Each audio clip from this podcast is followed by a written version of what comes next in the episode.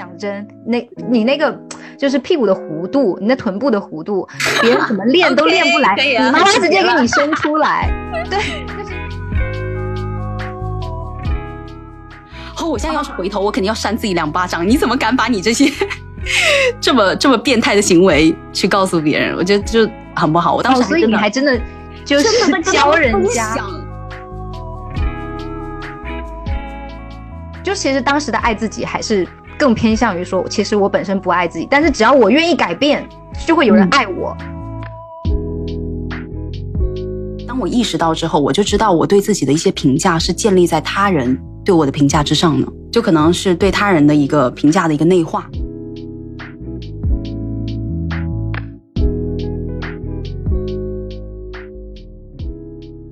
Hello，大家好，我是思想上的巨人，行动上的矮子宝宝儿。Hello，大家好，我是经常活在梦里的飞机。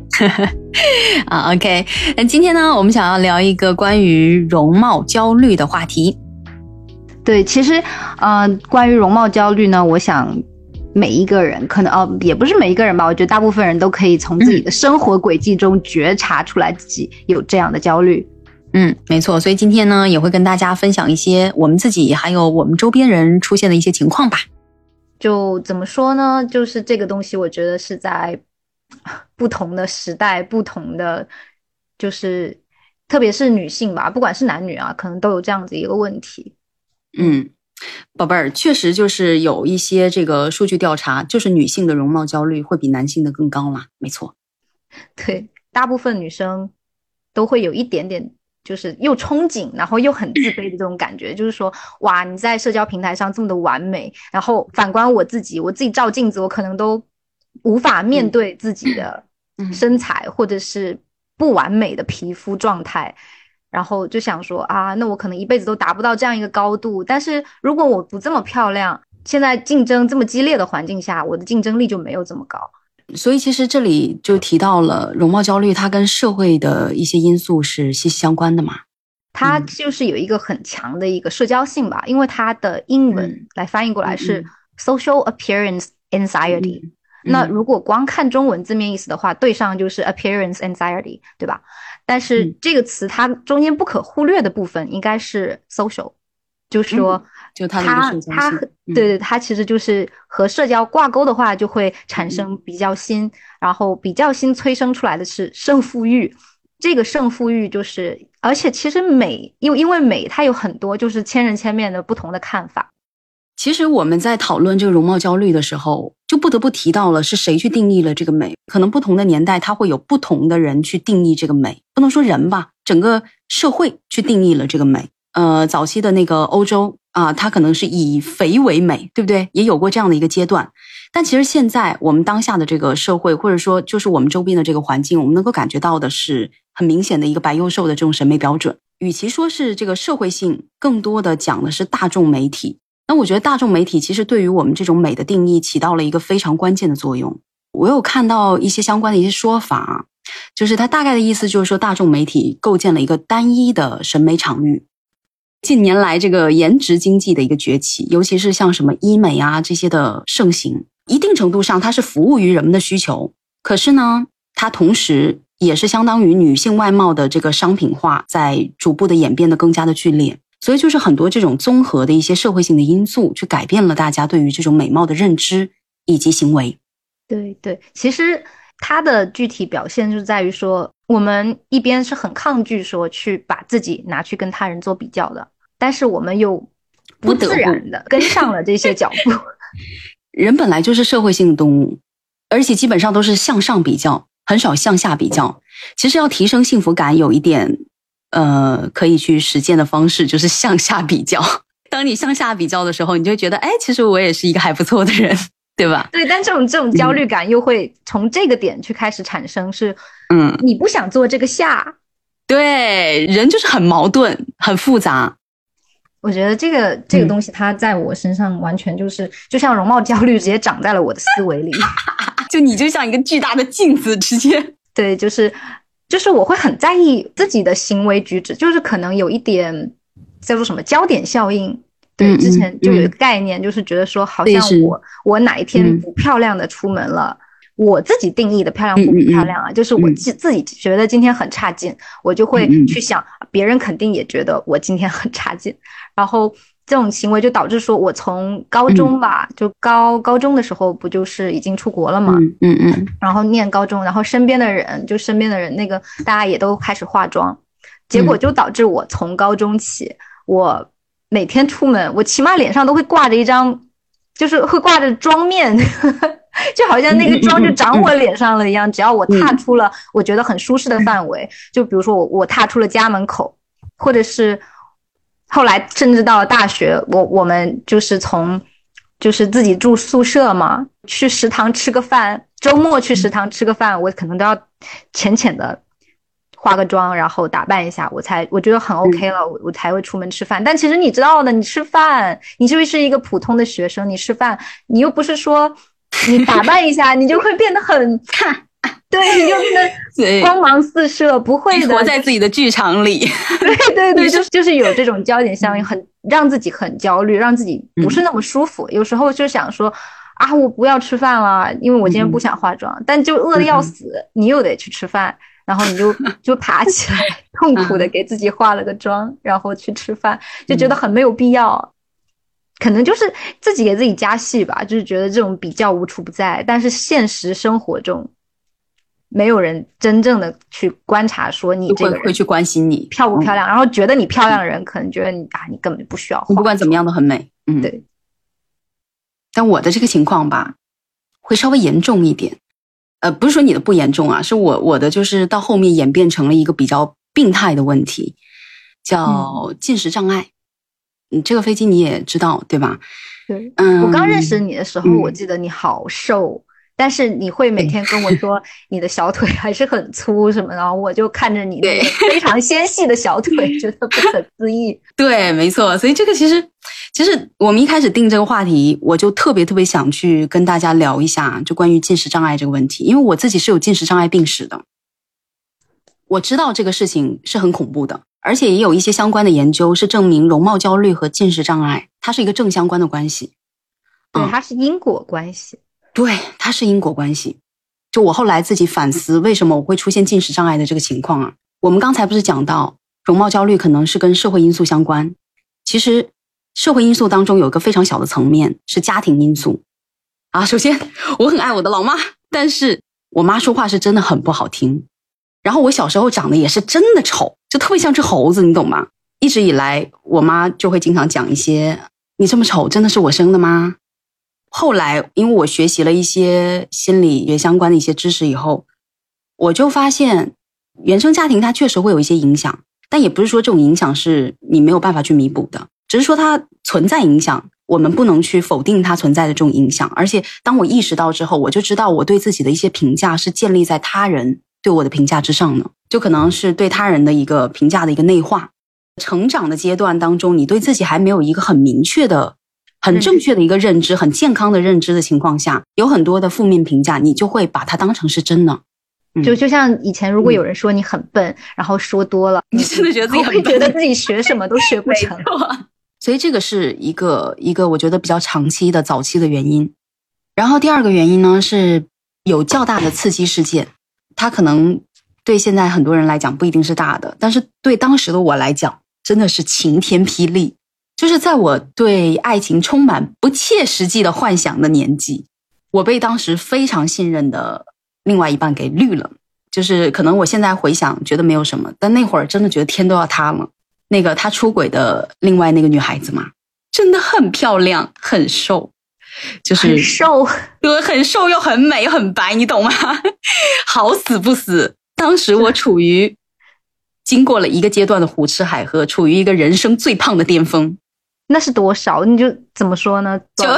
一百三十斤，一百三十斤应该就 处于那种丰满，然后又很 有韵味。对，其实也不能说是很胖，只能说是我的人生当中最胖的状态，就不瘦了已经啊。过独木桥的状态。嗯，没错，就只有一个巅峰。然后本来自己对自己就已经不自信了，就打小就不是很自信。于是呢，我就直接把被绿的原因都归结到了自己胖丑这件事情上。是你在被绿之后立刻进入了一个断，就食物戒断状态吗？没错，进食障碍当中有很多分支，比如说厌食，比如说暴食，嗯，比如说厌食就是三个月内啊出现一个反复的这种暴食和清除行为，还有就是一些补偿行为，比如说过度的运动等等。反正就当时我自己是去对照过这个标准的，我知道我自己是有厌食症的情况的。最严重的是到什么程度？就是我在很短的时间内从一百三十斤掉到八十几斤。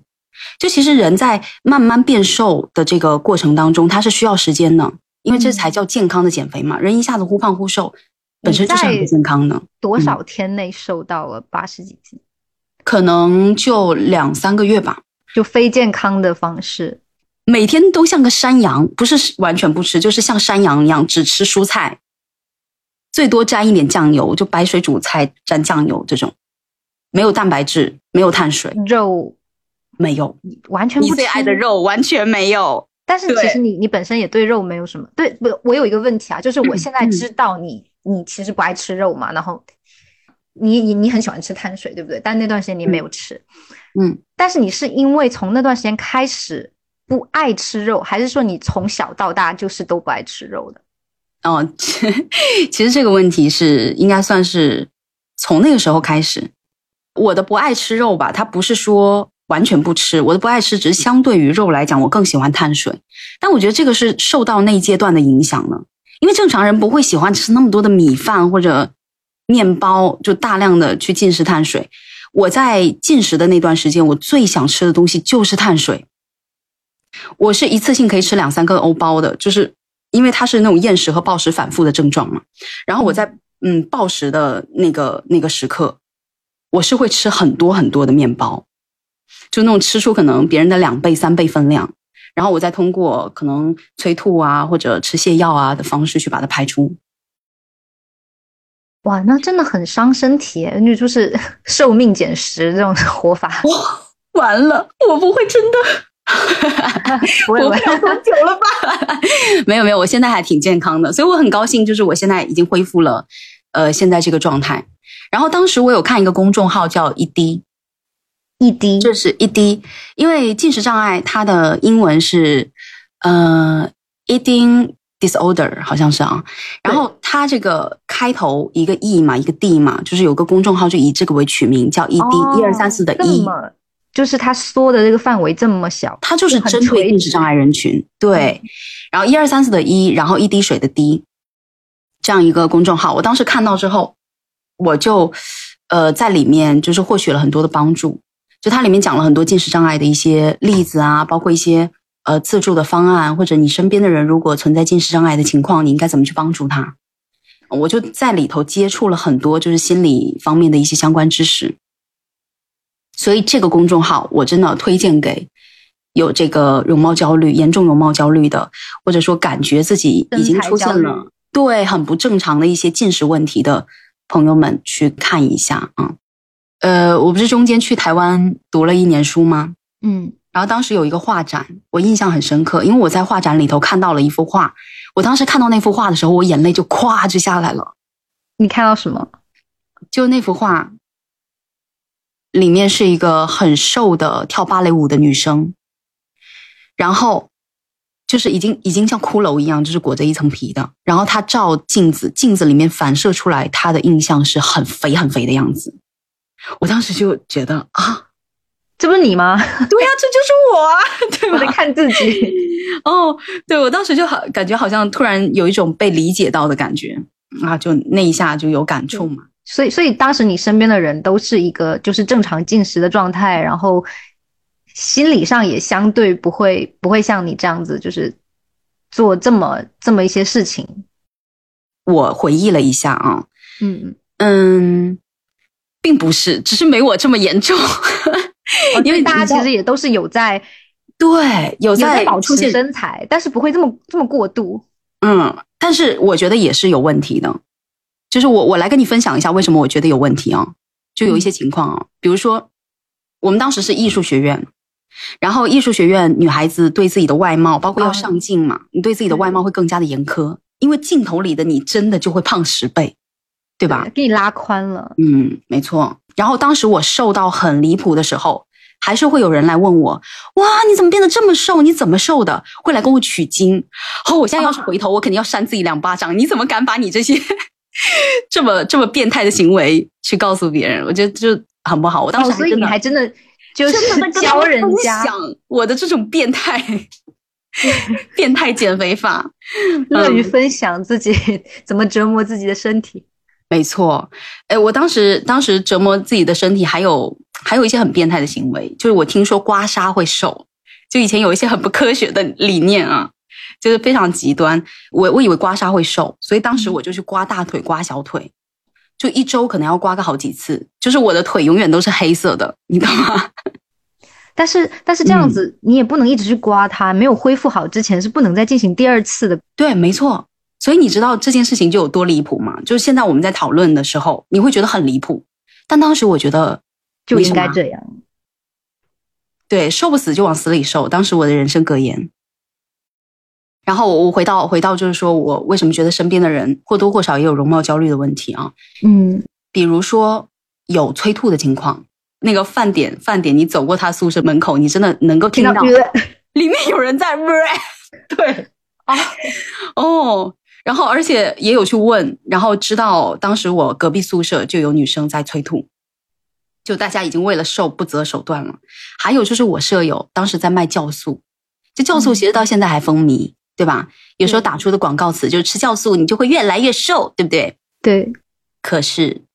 好吧，就是没有什么用嘛。啊，吃酵素可能会让你排便啊各方面更顺畅一点，但是没有什么用。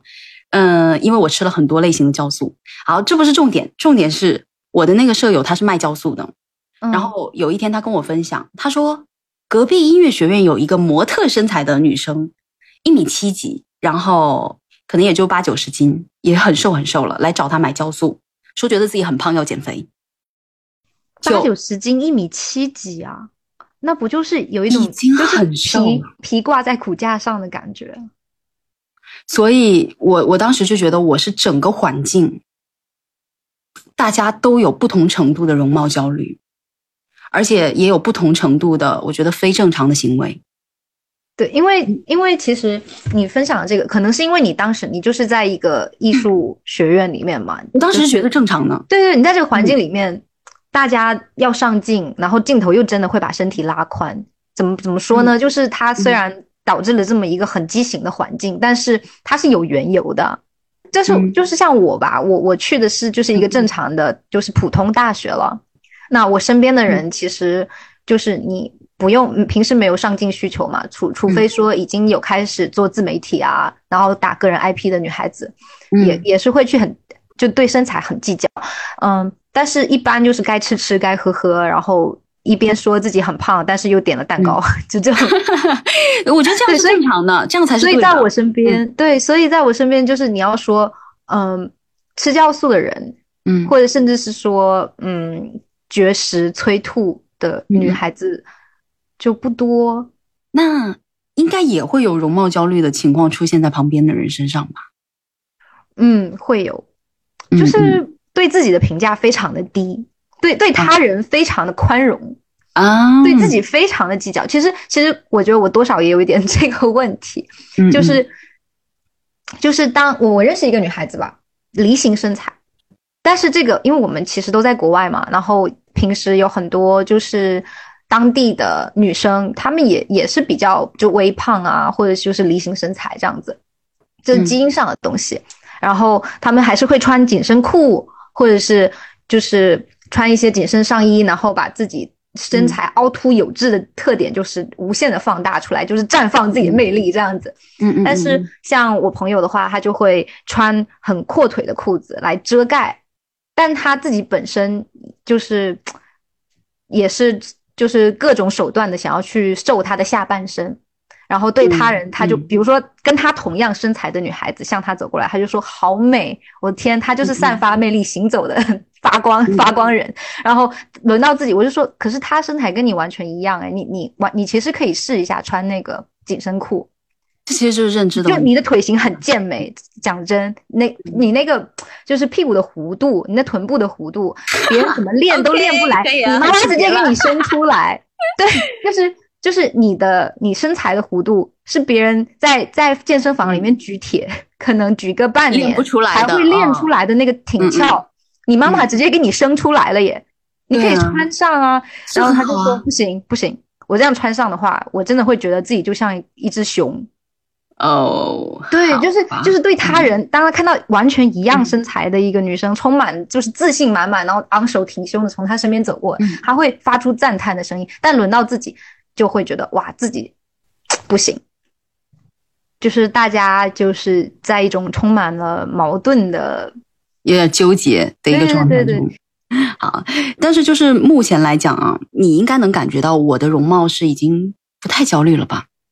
我觉得应该是你，就是把目光从自己身上移开了，从自己的外貌上移开了。就我现在真的觉得我没有什么容貌焦虑的问题了，就是能吃能睡，想运动的时候才会运动，不想就不做。但是我以前是不允许自己这样的，我就必须啊，这个这个多少卡路里，那个多少卡路里，就是我那一阶段嘛，嗯啊，什么卡路里啊，然后我要运动啊，要怎么怎么地。然后，而且我现在对自己的外貌也有一个认知上面比较客观的一个评价，就是长得还行，肯定不丑，但是也不是绝美，就普通人的样子，也不太会因为别人去批评我而去焦虑，说啊我要怎么怎么改变。这两年我真的不会了，哦，我觉得这个这个对我来讲就是一个自己在回看过去的时候，我觉得对我来讲是一个很大的一个个人成长，真的，嗯，因为因为还是会碰到有人说。你最近胖了，你这个黑眼圈啊，什么你头发越来越少啦，这法令纹啊，巴拉巴拉巴拉，我真的就对，其实你你这个点还是我需要学习的吧，但是可能也跟自己身处的环境有关系。嗯嗯，就是因为我一直就就是在公司里面工作，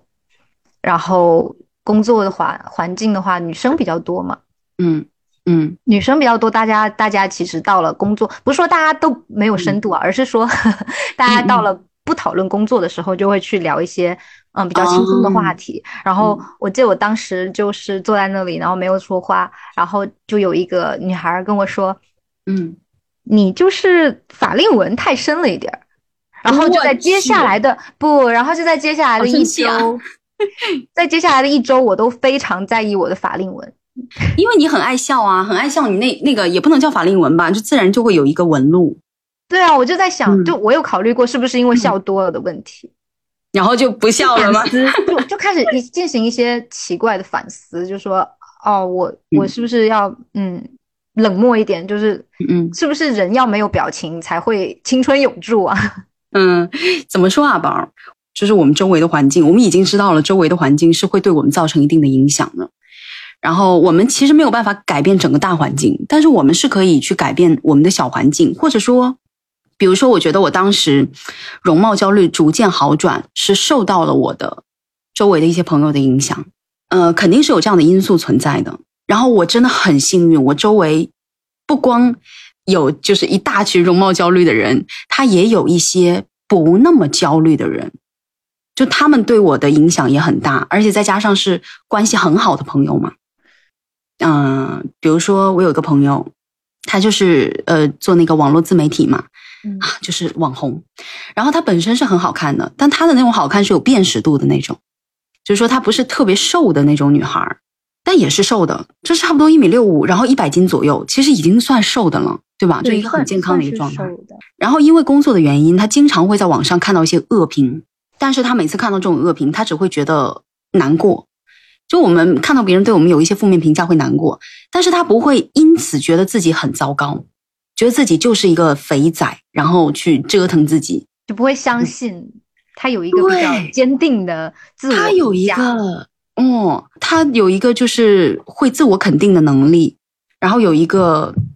很稳定的就是自我认知，我觉得这是很好的，就他对自我接纳的那个程度是很高的。当时我我去读书的时候吧，就是嗯一零年以后，其实慢慢起来了一个概念，就是爱自己。嗯嗯。然后，所以大家一开始对于爱自己的理解，它是有阶段性的。现在我们才说哦，爱自己就是要接纳，但是当时爱自己就是给自己花钱改造自己啊，让自己变得更值得爱。嗯。就其实当时的爱自己还是更偏向于说，其实我本身不爱自己，但是只要我愿意改变，就会有人爱我。嗯，对，是的。然后我也会因此更爱自己，这种感觉。其实我们在后期去观察，可能到了近几年吧，近几年吧，我会发现，就是身边的人好像对自己都没有这么就是所谓的高要求，他们可以以一个比较平的心态去面对自己，就是面对真实的自己的情况。嗯，就比如说很爱吃的女孩子，就就我就是爱吃这些东西，我就是爱吃辣的，我爱吃肉，我爱吃蛋糕。然后会会因此长出一些小肚子，没关系，这个是我花钱养出来的小肚子，我接受我的小肚子。嗯，然后，嗯，对，就是包括说，呃，就是我记得身边女生就是爱运动、爱爬山的女孩子嘛，就可能小腿肌肉就会比较发达。嗯，然后她们就是毫毫无顾忌，她们可以穿很就是那种骑自行车的那种裤子，就很短的，就是瑜伽裤。嗯，然后很坦然的亮出就是。就自亮出自己在社交媒体上所谓不美的腿型，我真的会被这样的女孩子吸引。对，真的很有魅力。就是我非常喜欢你登山，你运动，这个这个小腿肌肉能给你多大的支持啊？你对比别人比别人体力好，你比别人更更健健壮一点，更健康一点。突然想到我奶奶说的一句话，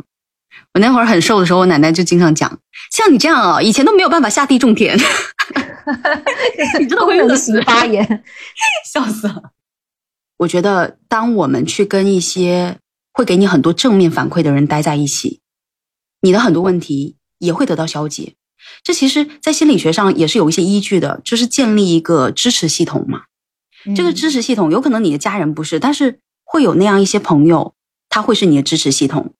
比如说，当时我在很嫌弃自己，就甚至嫌弃到。嗯，不想吃饭，没法出门的时候，当时我的大学关系很好的朋友，他就会经常说：“我觉得你很漂亮啊，哎，你今天很有气质，哎，这条裙子太适合你了。”他会经常讲这种话。对对，你应该给他打钱。对，没错，夸我一句，我发你一个红包。所以我现在会刻意的在靠近能给我很多正面的东西的，啊，或者说能给到我一些足够多的共情的人。然后，对于那种很爱批评我的人，我就是基本上就是先表达我的不喜欢，就是你不要这样讲，我会不高兴，我不想听。然后，要么呢，如果说他总是这样，我就会远离他。这是一个正确的做法来的，就是现在大家已经在努力的构建多元化的审美了，但是我觉得还在一个学，就是学习和成长的阶段吧。就我觉得可以先，如果这种焦虑真的影响到了自己的生活的话，比如说，呃，我我现在觉得我可能最近嘛，就是坐办公室坐的多了，然后可能下半身有点松垮，那我就去，我就焦虑了嘛，我可能看到我的身材我不满意，嗯，然后我就想啊，那怎么办？而不是说啊，我就是个肥婆，不是，而是说 我应该去。想一些办法，我去报个私教班，或者是我甚至在家里看看视频，然后跟练，然后就把自己这个肉再再挪回它原本该去的地方。对，就是形容词用的很微妙啊，这个 挪回语言的艺术，来就是就是他这种焦虑，它可以促使你去行动，那那这就是一个还可以的状态，它甚至不应该叫做焦虑，它是叫动力。嗯，你先觉察，觉察之后找出解决办法。对，但但如果你过度焦虑，你每天就是看着镜子哀叹说我的我的我就是一个办公室的身材了，没救了，那怎么办？嗯，所以其实就是焦虑，它必然会存在，嗯，很难去不为容貌而焦虑，应该说是要允许焦虑的存在，但是选择一些善待自己的方式去进行改变。就当你觉得自己很胖，没有办法接受自己胖的样子。那可以去尝试一些健康的减肥方式，调整饮食结构啊，运动啊等等。就当你把一些一个很抽象的东西细化到很具体的细节上去的话，你就不会那么恐惧。就是你的恐惧来源于说，我发现了这个放大化了，就错误认知。我我发现了这个，而且是我发现了这个问题，我不知道怎么解决它，我担心它解决不了。嗯，你就想一下，就说如果我理想中，我理想中，嗯。我哪些地方可以自己手动调整，然后记下来。比如说，嗯我觉得我的毛孔粗大，然后你去去医院，你去问一下，你去医嗯医院去咨询一下专家，你去问一下有没有就是对口的这种产品。嗯，嗯可以解决你这个问题。还有比如说我小腿太粗，哦，我有没有办法去做一个适当拉伸，不会不会过度拉伸？嗯，然后比如说我自己啊、比例不对，嗯、那我就想说，那我可不可以通过穿衣服来进行调整？嗯然后就是很具体，就把这种抽象的“我就是丑”变成变细化到我觉得我自己还有哪里不够好。一对，二这个三四五这个建议很好。对，一二三四五，嗯然后一怎么解决，二怎么解决，三怎么解决？其实就是一个认知。很多时候，我们把认知的东西，一是把它具体化，然后呢，你就会有一些相应的解决办法。其实说到这个问题，就会提到医美嘛。嗯，其实医美啊，就我个人的一个感觉是什么呢？我觉得人想变美，这个心理很正常。就美貌经济它起来也也不是一件不好的事情，就也挺好的。你可以通过，包括甚至有一些人，他确实存在着一些比较严重的一个外貌上的问题，是需要通过医美去调整的。但我觉得比较大的那种手术型呢，是真的要三思和做好功课的，因为它有一定的危险性嘛。然后尤其考虑的是自己是否在对自己有一个比较清晰的认知的情况下，还有就是，嗯，是否在一个冲动的情绪下盲目去做，就这个这个我是觉得比较危险的。有很多人可能会有这样的情况，就他觉得自己好丑，但是就像你说的，他不知道自己是哪个地方有问题，所以最怕的是什么呢？最怕的是，因为看到社交媒体上有很多的美女，然后就拿个网图说跟医生说我要做成这样。啊、因为如果当你处于这样的状态当中，很有可能你会一直不满，一直不满，而且要知道医美，还有就是说我们的外貌上去动一些东西吧，它是跟你的一个原始基底有关系的。就你可能本来长这个样子，在这个基础上，可能怎么动它会更好看。但我觉得很多人他并没有去研究这一部分。就我其实本身我是，嗯，对医美是一个比较包容的一个状态啊。就我觉得你想让自己好看一点没有错，没有问题。嗯，但是一定要有一定的美商和清晰的自我认知，以及不能在冲动的情绪下盲目的去做一些这种需要动刀的。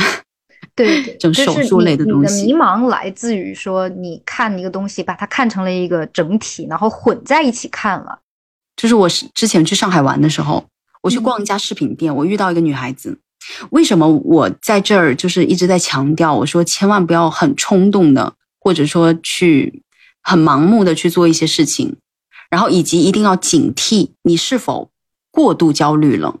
因为当时我遇到的这个女孩子，她的脸上医美痕迹很重，她的这个五官能够看得出来都动过，嗯，然后而且是比较大的动。然后她的身材也很好，嗯，然后她是突然间就过来拍了拍我说：“小姐姐，你多高啊？你多少斤呐、哦，很突然，就是逛在饰品店里逛的时候，突然间有个女孩子过来拍了你一下，说：“小姐姐，你多高？你多少斤？”我当时很诧异，但是我就是回回她了，然后我把我的身高体重就直接报给自她自，报家门。对，我就直接给她报给她了，然后她就说：“可是你看起来真的好瘦啊。”随后，他被他的妈妈给拉走了。我当时心情很复杂哦，嗯，就是你你从就是很多那种小的细节，然后包括就是这整件事情嘛，就从他对自己的脸动过，然后并且他非常非常在意自己的身材，以至于他甚至能去跟陌生人去搭话，直接问对方的身高和体重。你能够感受到他对自己的容貌非常焦虑，是非常焦虑的对不对是他可能失去自我。但是我当时又觉得很心疼，因为有一种感同身受。因为因为那会儿那会儿我不是我进食障碍那会儿，我是会问周围的人的身高体重的，而且我会极其关注，就是我的舍友，他今天多重。对，有一段时间我陷入了这种状态，然后一天称体重称个五六次，吃完饭称一次，吃饭前称一次，就各种称体重。然后啊，我就想，如果我是这个小姐姐的朋友，我真的很想跟她讲说啊，你这已经已经很不错了，已经很瘦了，已经很好看了。对，不要再这么欺负自己。哎，怎么说啊？就突然间有了一下那种共情的感觉。就是当你看到她的五官已经就是都动过了，其实他已经把自己原本的一些特色给抹掉了。就它真的是一个痕迹很重很重，就重到你已经看不出它原来的那个样子可能是什么样呢？就觉得特别惋惜吧。因为比如说你不管长成什么样，像我以前初中的时候，我认识了一个女孩子，然后其实我发现大家审美啊没怎么变，这这十几年来都没怎么变。就当互联网起来之后，一个大家都觉得美，在就是你放上去互联网，大家都会点赞的图。大家都喜欢高鼻梁，然后眼睛大，然后皮肤白、皮肤状态好的女孩子。然后有一个女生，她就是，就是鼻梁很低，几乎快没有鼻梁。然后，然后，但她有一个很小巧的鼻子，她只是没有鼻梁而已，就是可能就是真的平，就是那块就平掉了。我们可能还有一点点山根，虽然没有外国人那么立体。然后，但是她很漂亮啊！你看她整体。他就是不是小鹿小鹿长相吗？对他完全就不，他他应该是没，如果他不去整容，他走不了那种高冷女神的路线。就是因为你如果要长得立体的话，你你给人第一个感觉就是你清冷嘛，嗯嗯，然后然后你也很容易变成就就是那种气场全开的那种感觉，但没有必要啊，他就是一个。很乐观，然后经常爱笑，然后眼睛一笑就眯眯的，然后大家鼻子鼻子轻轻的皱起来，就看起来特别的可爱。嗯，就你还是觉得她是美的，你不一定要有一个高鼻梁你才美，你可以在自己，你就多观察自己到底是什么样的，然后再放大自己的优点。比如说那个没有鼻梁的女孩子，就鼻梁特别低的女孩子，她的眼睛很大，很漂亮，不用化妆，就睫毛长的就要扎出来了，然后就就是后面她。你看他的朋友圈，你就是发现他就是着重眼睛这边的修饰，化妆的时候，就眼睛这边画了一个，就是稍稍加加重一点那个眼影，就是也是比较淡系的颜色嘛，嗯，然后用那种棕色，就是加一下自己眼影，然后画一个比较浅的眼窝，嗯，然后睫毛睫毛都不用刷，然后再再再笑一下，就是整个很漂亮，嗯，你都。没有健康看到了自己的特色了，对对，他知道自己到底哪里美，也知道说我哪里跟别人不一样。但是这这个不一样不是丑，总之就是不要去太追一些主流的一个审美吧。对对，就是要去发现自己，包括妆容也是。对，发现自己身上的特质是什么。其实我们聊到最后，应该是回归到一个，就是自己本身，就是你要对自己有所了解。当你对自己有所了解。你你你就会发现哦，你知道自己的优点在哪里，去补去去去延长你的长板，然后把自己整个人通过长板搭建起来，然后培养自己的氛围，就属于自己的氛围，其他人夺不走的、模仿不来的氛围，就是一个整体感。对，就是一个整体感。嗯，你不就去追求细节方面的美的话，你得花多少钱啊？啊，不是。不是重点，也是可能它它不会有整体效果那么好。对对对，因为它就这个高鼻子，它就不适合你这样的脸型呢。万一你最后把自己拼装成了一个就是什么特点都有的人，但是他可能效果没有特色，没有达到你的预期，然后你又陷入了新一轮的焦虑，就像就像你新一轮的自我折磨。对，就像你说的那个女孩子，她既然她整体的五官都好像动过了。那他就是每一个细节都改过了，但他还会来问你，嗯，你的身高和体重，就是我我把我的脸处在，对对，我把你我的脸动完了之后，我发现我的身材也要改一下，没有尽头。所以他们说医美会上瘾，但其实我觉得现在自媒体啊，我们虽然总有时候总在说一些自媒体，可能今天嘛，今天总在说一些自媒体不是很好的话。但也有好的地方，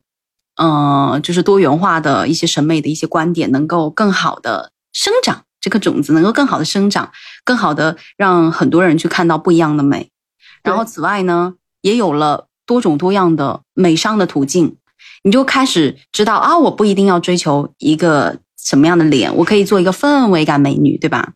然后我可以通过哪些方式去自我提升，就是有了很多很多这样的信息。你后来你可能你你专注于自己的内核以嗯后，你会发现我可以不做一个美女，我可以做一个别人都模仿不来的人。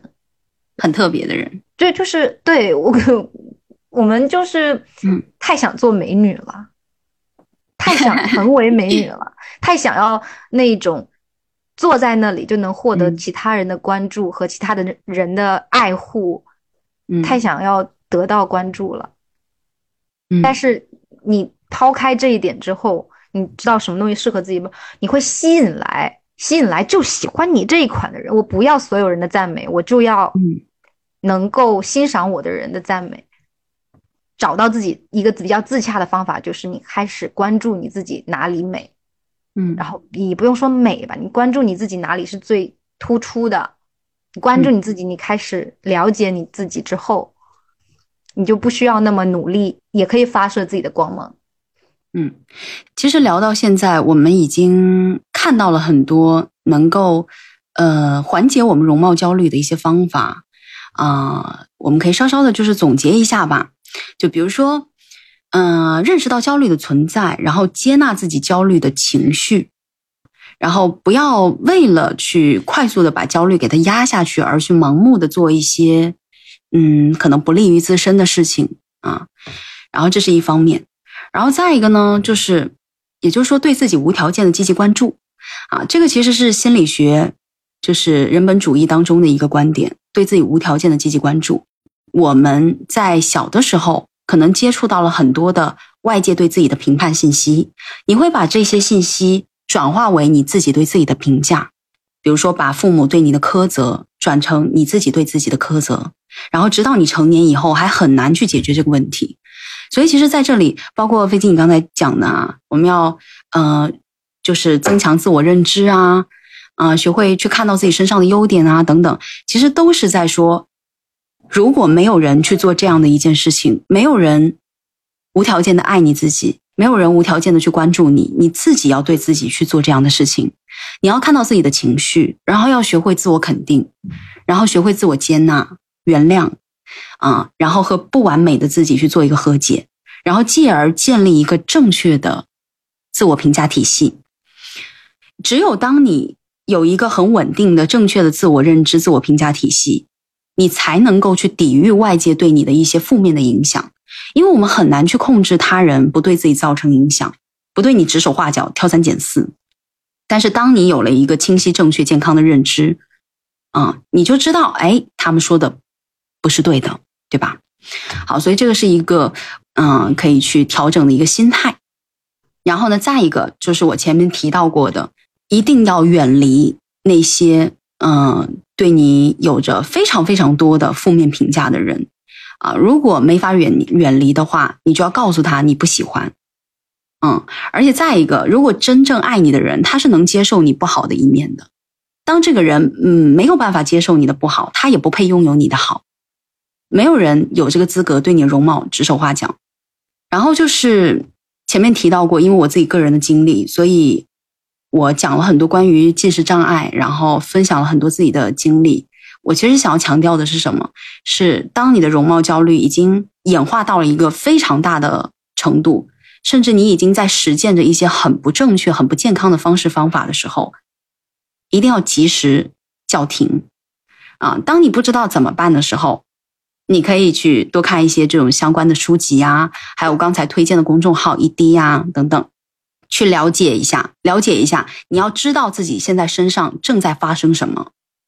如果当你或者你身边的朋友已经进入到了一个没有办法正常生活，也没有办法自己去调整的情况，那么一定要去寻求专业的帮助，不管是心理咨询呐、还是精神科啊，因为有的东西可能它恶化到一定程度，你真的没有办法自救。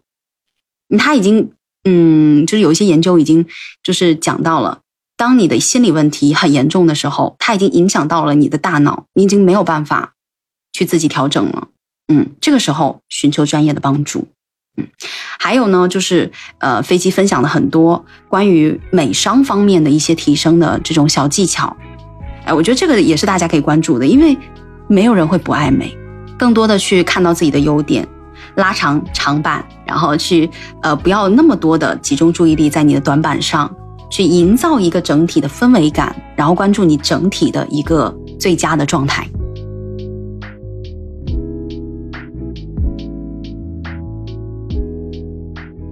好，那么最后呢，就是感谢所有收听到这里的朋友们。如果现在的你们也有容貌焦虑，还是希望呢大家能够善待自己，相信自己是很美好的存在。那同时也欢迎大家给我们更多的建议，或者在评论区跟我们聊一聊你对于容貌焦虑这个话题的看法。同时，如果你有什么想听的话题，也欢迎私信告诉我们。好啦，今天的节目就到这儿啦，我是宝宝，